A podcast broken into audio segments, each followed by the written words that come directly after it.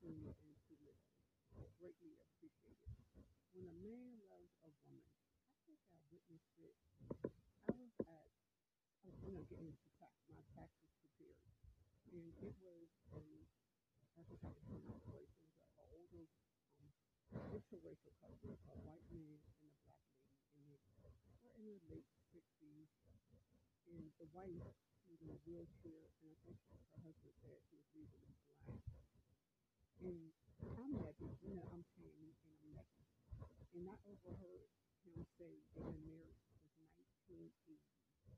So they've been together for a long, long time. And you could just tell that he admires his wife. I'm not, I, didn't, I don't know personally. And you know, some people just weather the storm and they manage to stay together.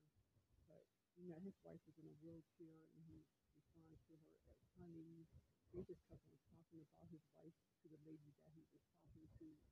So you know, he just it just seems like he had a lot of um he loved his wife and cared for his wife and been nurturing to his wife.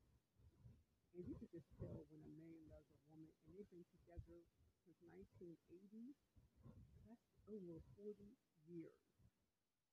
And they probably experienced the racism because back then, like in the early 80s, they probably was dating, started dating in the 70s.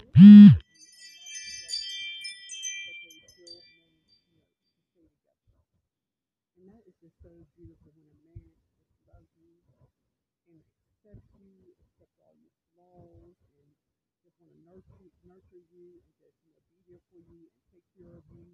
And not just you know the man taking care of the woman, but the woman taking care of the man too, just being there for each other.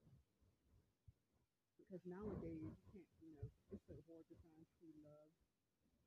Some men they just never grow up. They just want to be a playboy for the rest of their life. Instead of loving one woman 50 ways, they want to love 50 women.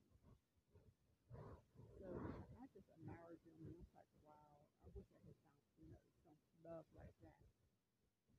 After 40 plus years and they're still together, and he had his wife, she was in a wheelchair, legally blind, and he was saying that he still works. But, you know, he had his wife with him, and you could tell, you know, that he's her caretaker now. But that is just so beautiful.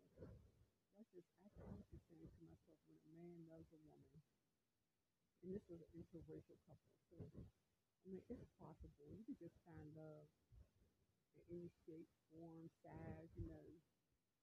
Just sometimes you just have to um get out of your comfort zone. You just try a different race, you know, or something. Never know. Might meet meet your soulmate. Okay, everyone. Thank you for listening to the Tammy Podcast.